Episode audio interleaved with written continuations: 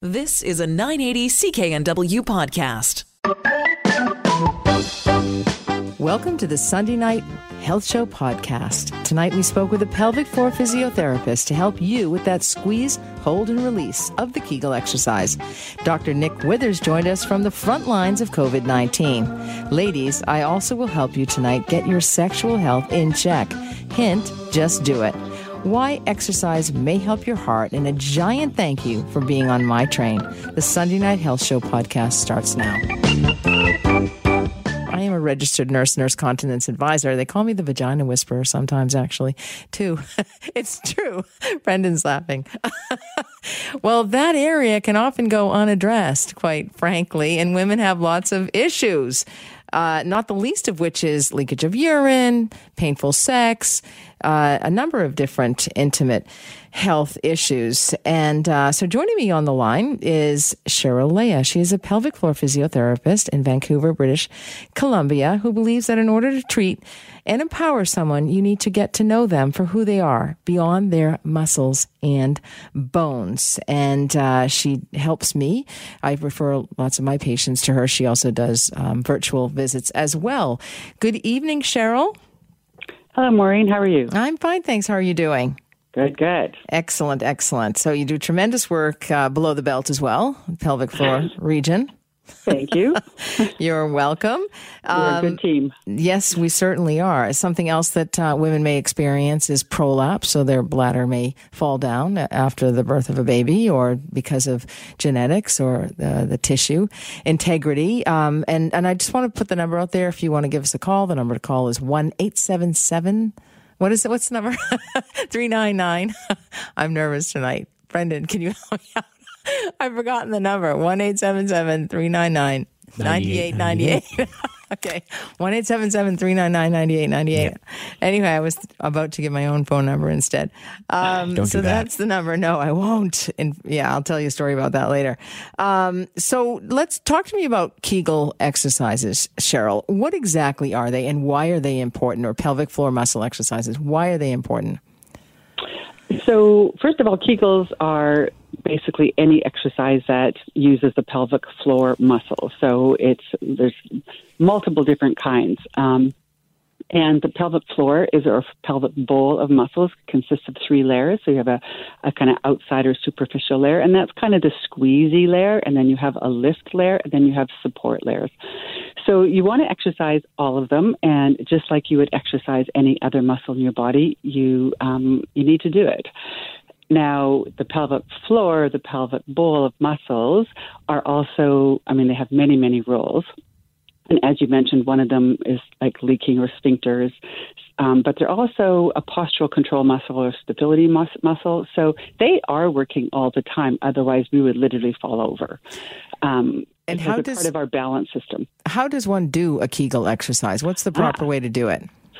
So, very smart people do a lot of research, and they say, I think it's up to 60% of women don't do Kegels correctly. And usually it's because women either do a squeeze action or they do a lift action, and they don't do both. So a squeeze action is really like you're bringing your sit bones together, and they're not big movements. They're not moving bones like your biceps would with your elbow, but they're just kind of like squeezing, like you don't want to let out 2 drops of urine or 3 drops of urine, or you don't want to let out a little fart. So that's more of a squeeze action. And then the second part is a lift. And so you're lifting up. And again, the pelvic floor does not go up to your nose. It's a very little lift, but it's kind of that pulling up feeling. So you have to do both. And when you're doing Kegel exercises, just like other muscles, you want to strengthen them, but you also want to make sure they stay long and flexible. They want to be able to contract fast. You want to be able to hold them up, and you want to be able to slowly let them down. So this is what physiotherapists do with muscles all over the place. So it's the same principles apply to the pelvic floor. And so would it be squeeze 2-3, hold 2-3, release 2-3 kind of thing? You pull those. Yeah, that would be one that you could do. And, you would definitely want to be able to. So that's the squeezy part. And you can do a squeeze and lift. And then you can work with breath, or you can just do them on their own, or, So there's lots and lots of different variables. So if you compared it to like your biceps, you could just do a bicep curl, but you're only going to, just up and down, but you're only really going to work that particular action. So you still want to be able to go up slowly or up really fast with power. And then you want to be able to let them go slowly so that you've got some strength as it lets go. So there's a series of exercises that you would do for your pelvic floor, like you would train. You want to have that power, you want to have that resistance, you want to be able to hold things for a long period of time, the endurance. So, you can do 6 or 7 rather simple exercises to meet all of those demands. Okay. And so this is something that women should do daily, whether they have a problem or not, a problem with leaking of urine, for example, when they cough, sneeze, exercise, jump on the trampoline. That is $1 million question, and there's probably the world-renowned researcher. Her name is Carrie Bowen, and she was asked just that question a little while ago. And so, do you have to do Kegels every day? Some people rarely ever do them and are fine. Now, I think that also depends on how many other physical activities they're doing. Like if they're playing sports and they're being active, they maybe not, maybe they do. So I wouldn't say there's a magic answer, because we really don't know that answer. And I would suggest that, everybody should feel, get to the point where they know that it's pretty oomphy, and then they can decide what the frequency that, they can kind of check in and what the frequency should be after that.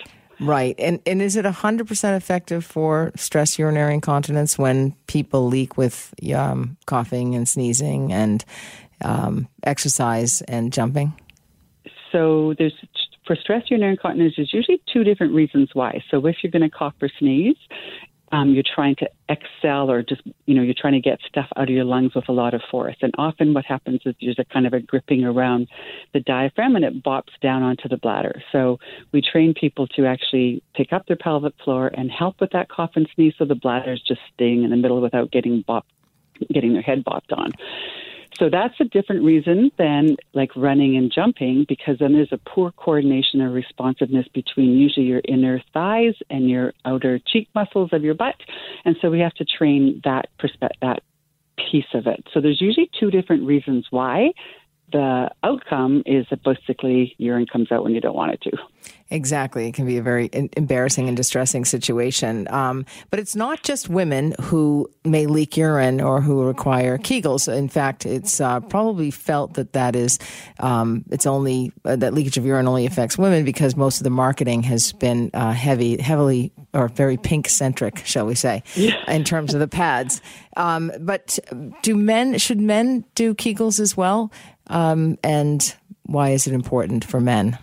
Well, men have pelvic floor issues. What they don't have is that third hole, the vagina, for organs to fall out. But they, they still have pelvic floor concerns. And the other, like we're talking about the roles of the pelvic floor. So sphincters, it's urinary, but it's also bowel. And there's also sexual function, hugely, hugely important, as you know.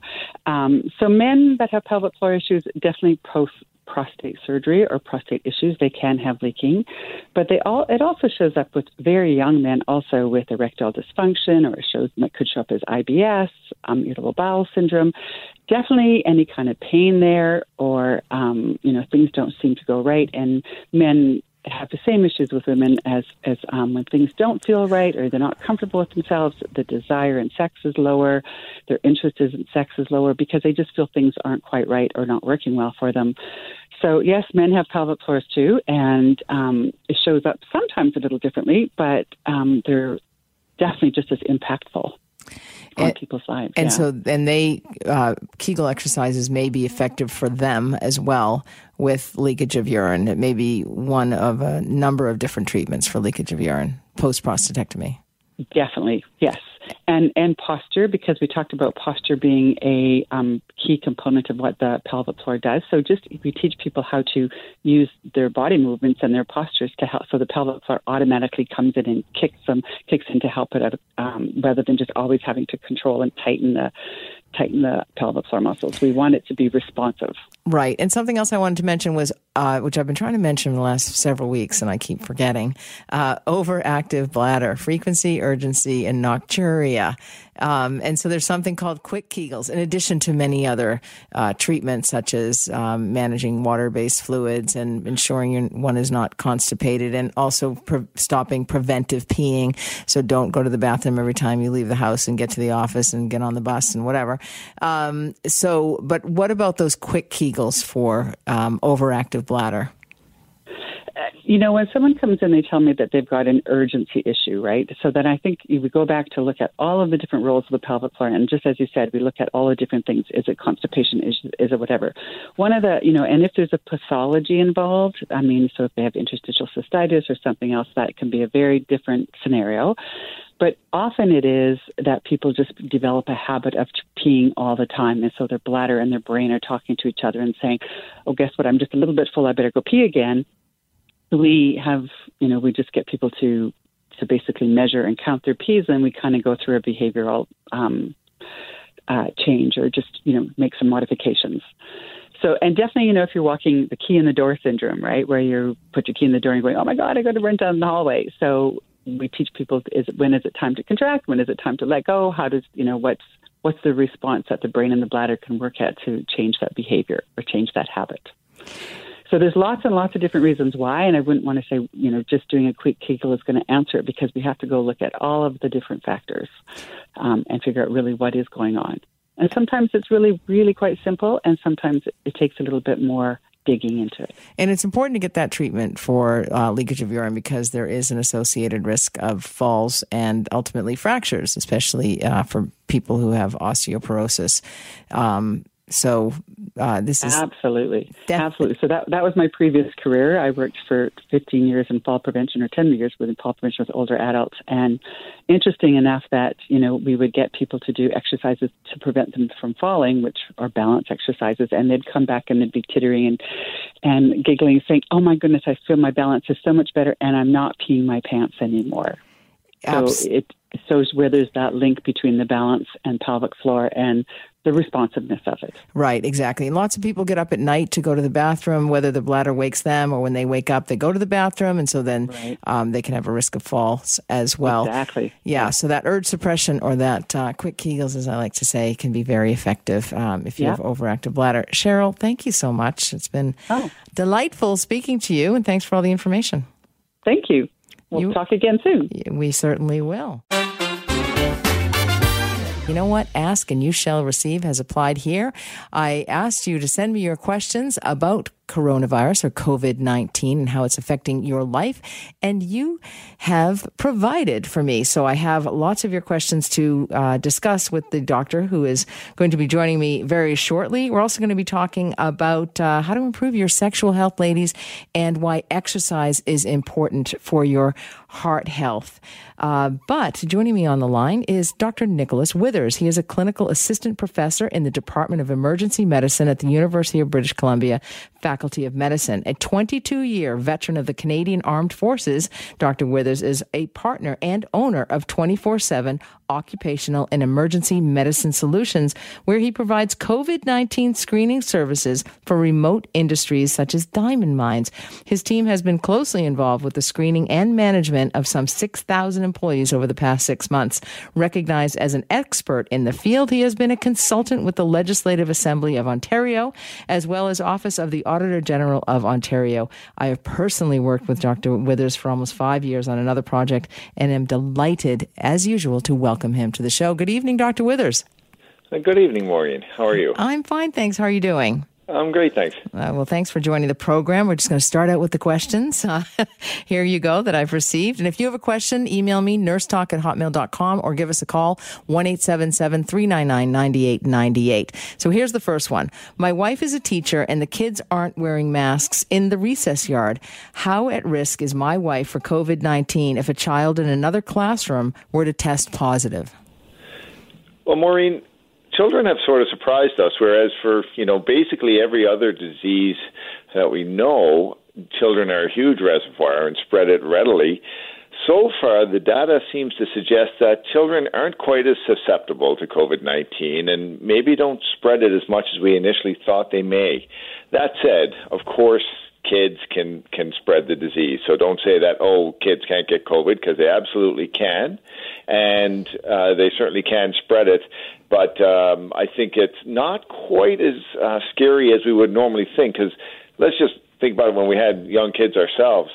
You know, they seem to be sick constantly, and of course then making their siblings sick or their parents sick. So we're so used to them passing on things like, you know, the old coronavirus, which caused the common cold and things like that, not this novel one. So it's a little bit surprising that this one doesn't seem to be quite as contagious or pass through children. Now that said, of course, once you get a positive case, then you would want to look at what the exposure profile would be. Now, in this particular question, you talk about them being outside in the recess yard, and frankly, that's the best place for kids to be, and for all of us to be in many respects when it comes to COVID-19, because COVID does not get passed nearly as well outside because, of course, the normal physical distancing and just the purely the volume of air that dilutes any COVID that gets expressed when we breathe or talk or yell or shout.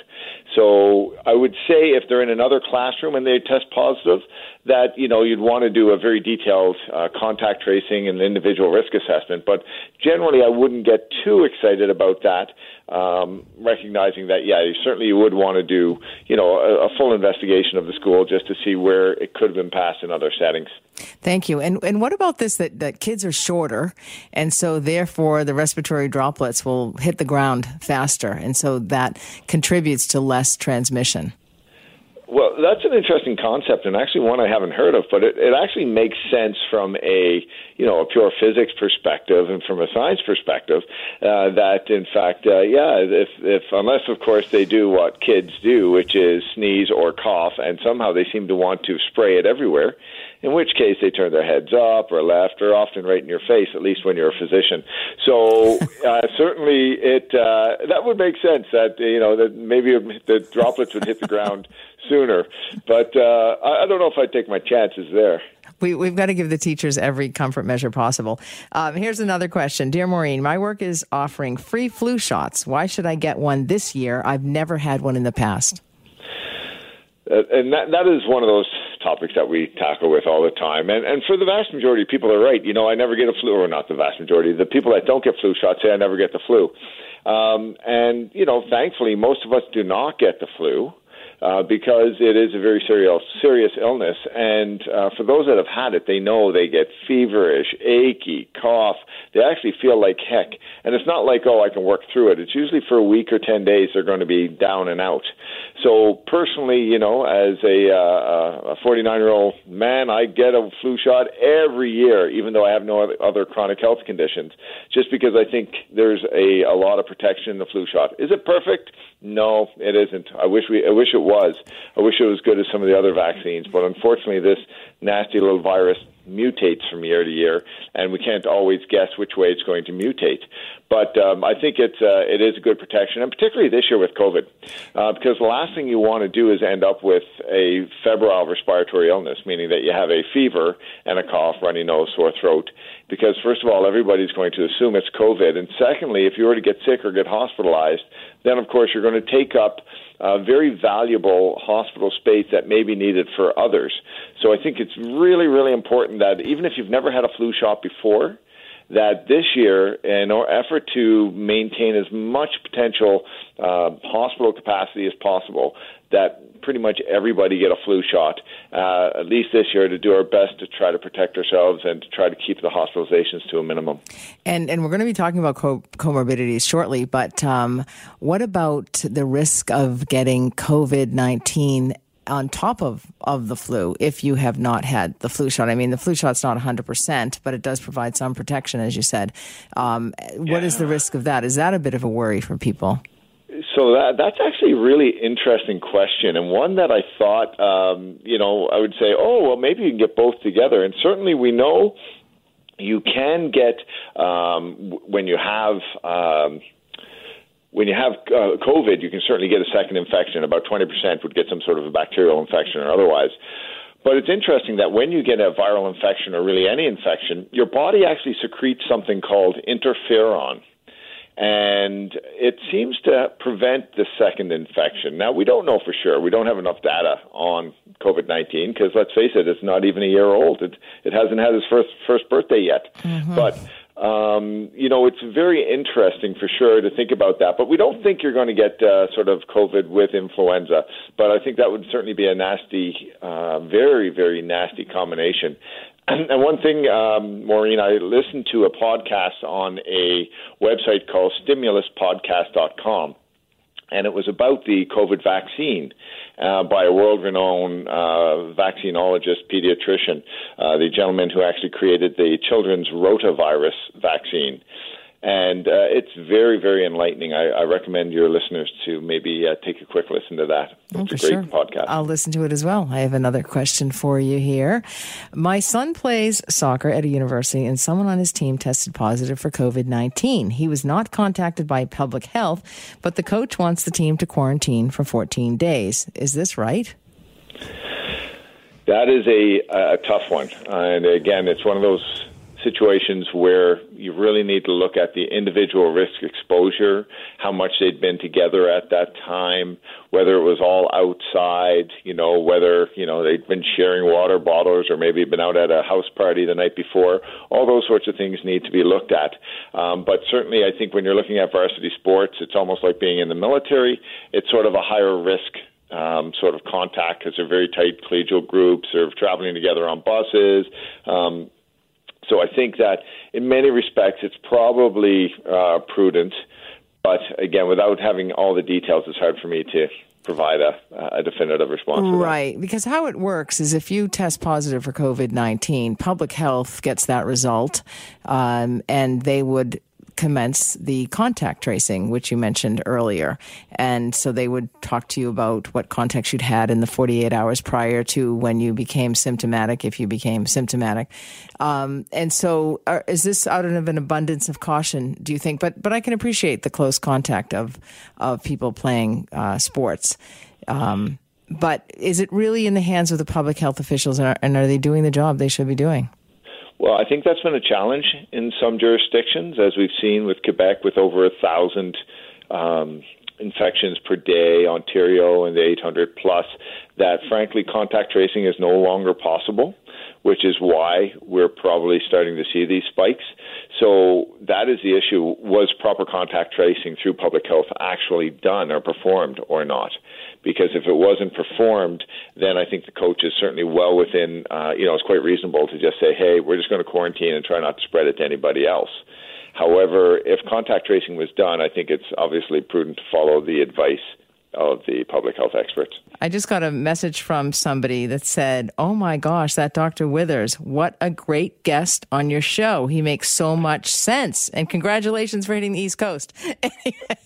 So, thank you. Yes. And Dr. Withers is a colleague and friend of mine. Absolutely. We have worked together and we've had some great times. And hope to work together again. Yes, we certainly will, for sure. So I wanted to talk about this CDC warning that that there may be serious implications for people who are obese. Now, this is a big issue in the U.S., and it's certainly becoming an issue here in Canada.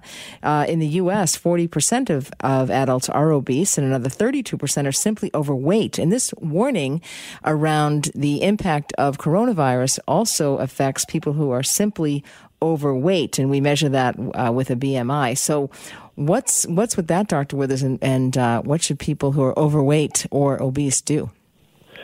Well, I mean, I think, first of all, nobody actually chooses to be obese or overweight. I mean, it's a very challenging and complex condition. And, so what we'd always like to say, of course, as physicians, just go lose weight or, just do this. It's almost like when we speak to people with alcohol use disorder. Well, why don't you just stop drinking? Well, it's a little bit more complex than that. So obviously we do want to see people be as fit and healthy as possible.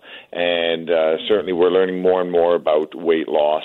Certainly fad diets, things like that, don't seem to maintain weight loss, although they do work for individuals. So, you know, if something's working for you, please continue it.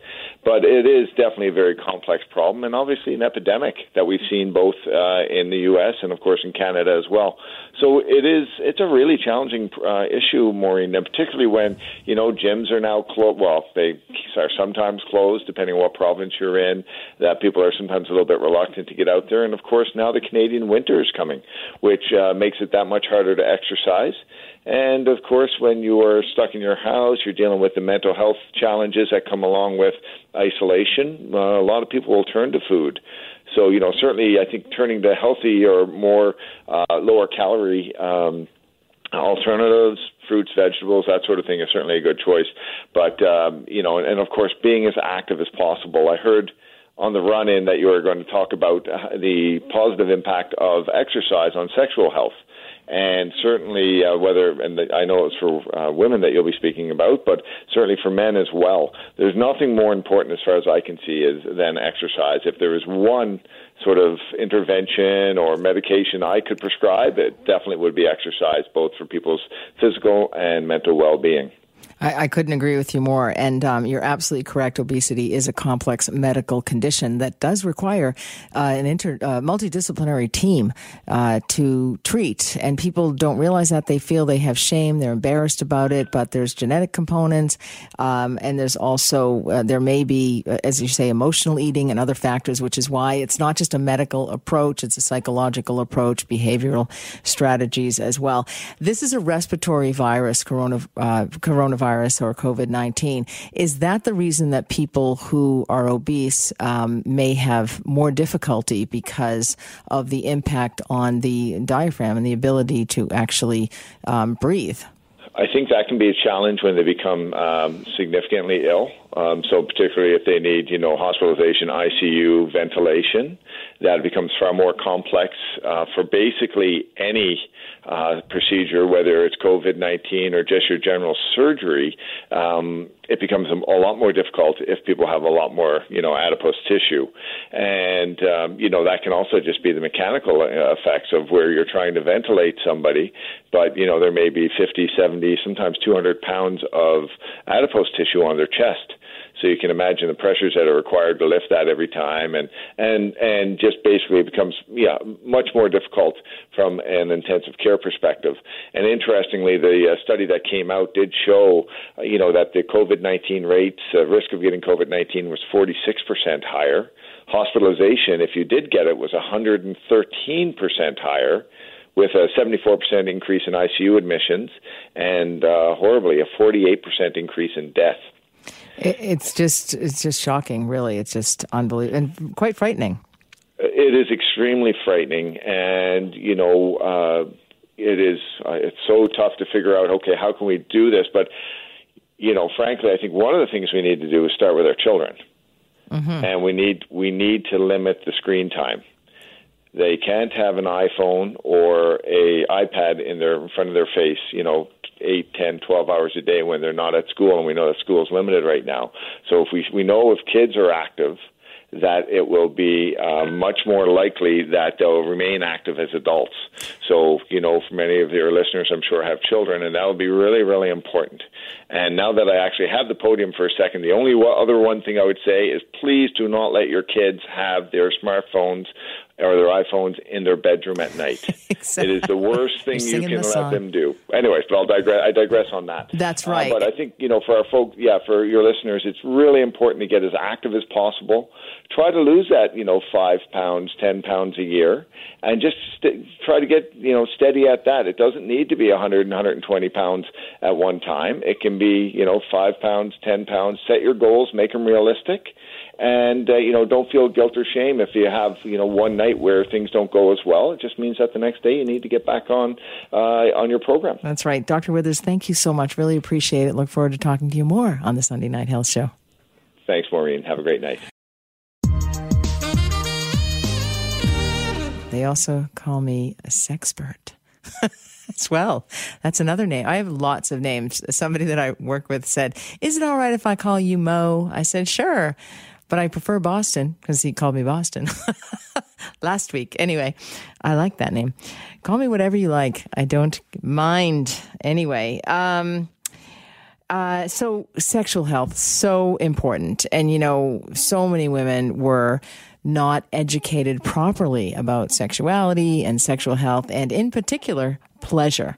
So I just want to talk to you about how and why you deserve a good sex life and good sexual health as well. You want your sex life to be robust, if that's what you want. So it's very important that we discuss topics like sex and perimenopause and menopause and pregnancy and postpartum and breastfeeding, because all of those times in life may impact your sex life. If you have a question for me, the number to call is 1-877-399-9898. That's 1-877-399-9898. I got it right that time, right, Brendan? Yeah, you got it right. I did. I was thinking of something else before. Multitasking in the mind. You know, it's very important to speak up about issues that you are having, whether you go to your physician or a specialist, a midwife, a nurse practitioner, a nurse continence advisor, sexual health clinician. So if you are experiencing things like discomfort or painful sex or bleeding, you want to go and see your doctor. There's a number of different issues you may have. It could be fibroids. It could be that you're having vaginal dryness. You can have pelvic pain that may actually be endometriosis. 1 in 10 women suffer from endometriosis. There's a surgery now for that condition. So it's very important to speak up, and especially about low sexual desire, which is such a common issue. It affects about 38% of women, but get this, only about 12% are bothered by it. But, you know, I think that relates in part to the fact that women have been poorly educated about sex. I do want to mention we did have a winner. We do have a listener from Ontario who won. No, we had like 6,900 calls, right, Brendan? And yes, at least Anita won. So thanks for listening, Anita. But you know, there again, you know, bringing sex toys in, self-stimulation, afternoon delight, taking care of yourself, understanding that sex is mutual is also very important. So not only speaking up to your physician is important, but it's also speaking up in the bedroom or wherever you choose. To do the dirty deed. But anyway, but speaking up in your relationship. And so it's important that the relationship has a healthy power balance, and that sex is mutual and sex is consenting for you as well. So again, you know, understanding about pleasure, that it is, sex is not dirty. A lot of women have received negative messages about sex, of course, for women who have been sexually assaulted or raped or abused, would have a very different response to sex. It can often be very triggering for women, understandably so, because it is such a trauma. But it is, if you are in a loving, healthy relationship, and you certainly can have a loving, healthy relationship even after trauma such as that. It will take some work. It will take therapy. For many, it's a lifelong journey. It's something you learn to live alongside. But there certainly are opportunities, and intimacy can be part of your life. And it's important to enjoy yourself in a relationship, and what you experience during intimate moments and how you feel about yourself as a sexual being, remember, begins in your head. And, you know, I get lots of messages from people, and sometimes I might forget to email back, or, you know, I might forget to whatever. And they just sort of automatically have, and it's just that I'm blonde. There's no other reason. They might be, you know, like, is this still going to happen? Or there's sort of this negative connotation that they're not good enough. And you know what? You are good enough. And remember that. But sexual wellness takes brain power. And, you know, if I've said it once, I've said it 1,000 times. Confidence is the sexiest thing ever. And so be confident. Believe in yourself. Love yourself. Be yourself. You're okay. You know, look in that mirror. Like, you know, I'm good. I'm smart. And doggone it, I like me. And you know, it's important to enjoy yourself, especially in the bedroom or in your intimate relationship. works, because that is empowering as well. It's also very important for you to understand your screenings, your health screening. So, for example, cervical cancer is the most preventable and treatable type of pelvic cancer because we can screen for it with pap smears. But many women don't understand what a pap smear is for, how important it is. Screening tests are so important. And so if you don't understand why something is done, ask the question by all means. And, you know, have a good relationship or good rapport with your physician or your nurse practitioner, your healthcare provider, so that it's comfortable, that you don't feel any embarrassment or any shame, because sex is still taboo. Even though we live in the highly sexualized world, it is still a taboo subject. So all of this is critical in terms of enjoying yourself and, you know, not being ashamed. There's definitely a double standard for sex around men, for men and women. Men are applauded for their sexual prowess, and women are shamed. And women are shamed by men, and women are shamed by other women as well. And so we really need to, you know, take a page out of men's books and really, truly actually support other women. I don't see it so often as many people would like to believe. The whole sisterhood thing is okay as long as I'm winning, as long as I'm getting the great job, as long as I'm getting the amazing guy, as long as I'm getting the fabulous partner, as long as I'm getting, you know, the big house or whatever, as long as things are going my way for me. We don't tend to have that joy, that authentic joy and happiness for somebody else when things go their way. But you know what? When somebody else light shines and you are happy for them, that will come back to you in spades, I promise you. That's what I believe anyway. It's very important to take time for yourself, whether it be sitting on a park bench alone. Women are busy today in their lives, and there's a chronic busyness syndrome that goes on. So I often recommend to women to sit by yourself for an hour a day, do nothing, just reflect. Maybe you can take a bath, light some candles, enjoy yourself, have some afternoon delight. By all means, grab a womanizer. It is the best. And, you know, womanizer used to be associated with pain, and we've reclaimed that word, ladies. Now it's associated with pleasure, incredible pleasure. It provides multiple orgasms for women. As one 80-year-old patient of mine who I prescribed it for her, no, she actually asked me if she was too old. You are never too old for a womanizer or a vibrator or a sex toy that you would enjoy. Honestly, like they ages, it's ridiculous to think that something has an expiry date like you. You should not feel that you have an expiry date. And so any time is wonderful. So she said, am I too old for a womanizer? I said, absolutely not. So she texted me later and she said, worth every penny. So I often prescribe this. And, you know, it's good to take time for yourself, whether you self-stimulate. I wrote a blog just recently, it should be posted this week, about this patient of mine who said that her husband, you know, he said, you had the bedroom door locked, and what's that about? I don't know why you would lock me out. And, she was taking time to herself, with her womanizer in tow. But you know, they didn't have the conversation. They didn't have that communication between them. And sex toys can certainly enhance a loving relationship as well. So by all means, bring them into the bedroom with you. But you know, they will not replace human touch.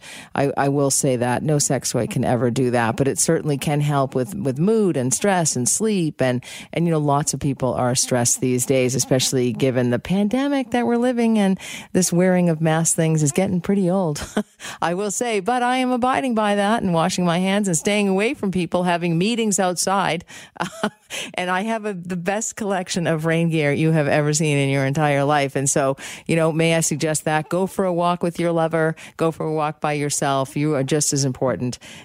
Pleasing yourself is just as important as pleasing anybody else.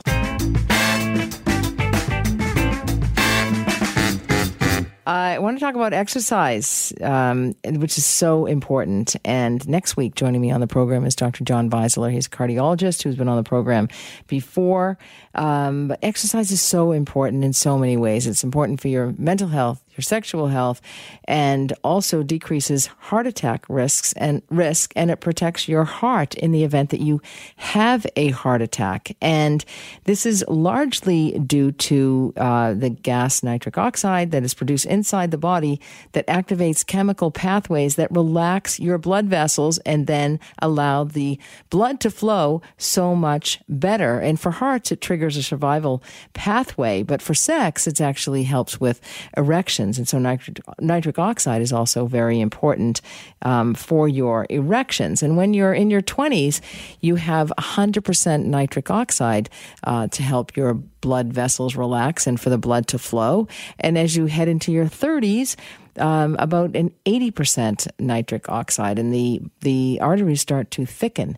And then in your 40s, you have about a 50% nitric oxide, and that's when you get inflammation and plaque buildup. And so what this effectively means is as you age, your arteries get smaller and smaller, so the blood can't flow as well. That's why it's important to eat healthy, low glycemic index diet. The one I prescribe is, I call it the all-in diet. Email me if you'd like a copy of it.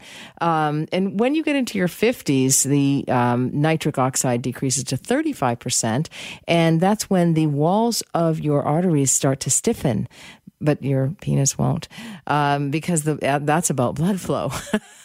Okay, time for a stiff drink, because nothing else is happening down there.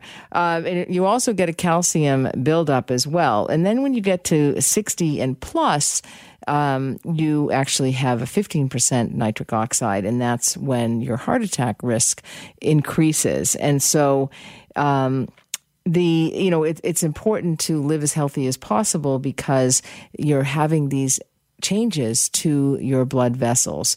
And so, that's why keeping yourself exercising will actually help your blood vessels to relax. It will help your blood to flow. It will help your nitric oxide levels and other chemical transmitters to help things move along and work effectively. And that's something else that people often don't understand, how the sexual response cycle works. And perhaps we'll address that next week. So if you don't know how things are supposed to work, and that's not your fault, that is in large part due to poor sexual health education. But all of this is tied together, this is, and that's not a bad idea either, to spice up your sex life. Lots of people, BDSM is becoming mainstream. But, the exercise is related to your mental health, is related to your sexual health, is related to your nutritional health. It's like a concert. And so it's important to take care of all of that. You're on this planet for a brief time, really, and you might as well take as good care as possible of yourself so that you can engage in life, because life is certainly to be enjoyed, not endured. And so to that end, I wanted to read you a little something I saw on Facebook that I thought was lovely. The author is unknown, although I wish I had written it, but I think lots of people can relate to it. At birth, we boarded the train and met our parents, and we believed that they would always travel by our side. As time goes by, other people will board the train, and they will be significant. For example, they'll be our siblings, our friends, our children, strangers, and even the love of your life. However, at some station, our parents will step down from the train, leaving us on this journey alone. Others will step down over time and leave a permanent vacuum. Some, however, will go unnoticed, that we don't realize they vacated their seats. This train ride will be full of joy, sorrow, fantasy, expectations, disappointments, hellos, goodbyes, and farewells. Success consists of having a good relationship with all passengers, requiring that we give the best of ourselves. The mystery to everyone is we do not know at which station we ourselves will step down. So we must live in the best way, love, forgive, and offer the best of who we are. It is important to do this because when the time comes for us to step down and leave our seat empty, we should leave behind beautiful memories for those who will continue to travel on this train of life. I wish you a joyful journey for the coming years on your train of life. reap success, give lots of love, and above all else, be happy. More importantly, thank your higher power, your God, whomever, for the journey. And lastly, I would like to thank you, Toronto, and everyone from across Canada for being one of the passengers on my train. Thanks for listening to the Sunday Night Health Show podcast. You can subscribe, rate, or review on your favorite podcast app. And if you've got a question about your health, the nurse is always in. So email me, nursetalk@hotmail.com, and I just might answer your question, anonymously, of course, on next week's show. For now, have a happy and healthy week. You've been listening to a 980 CKNW podcast. Listen live at cknw.com, the Radio Player Canada app, TuneIn, Amazon Alexa, HD Radio at 101.1 FM HD2, and on the AM dial, 980 CKNW.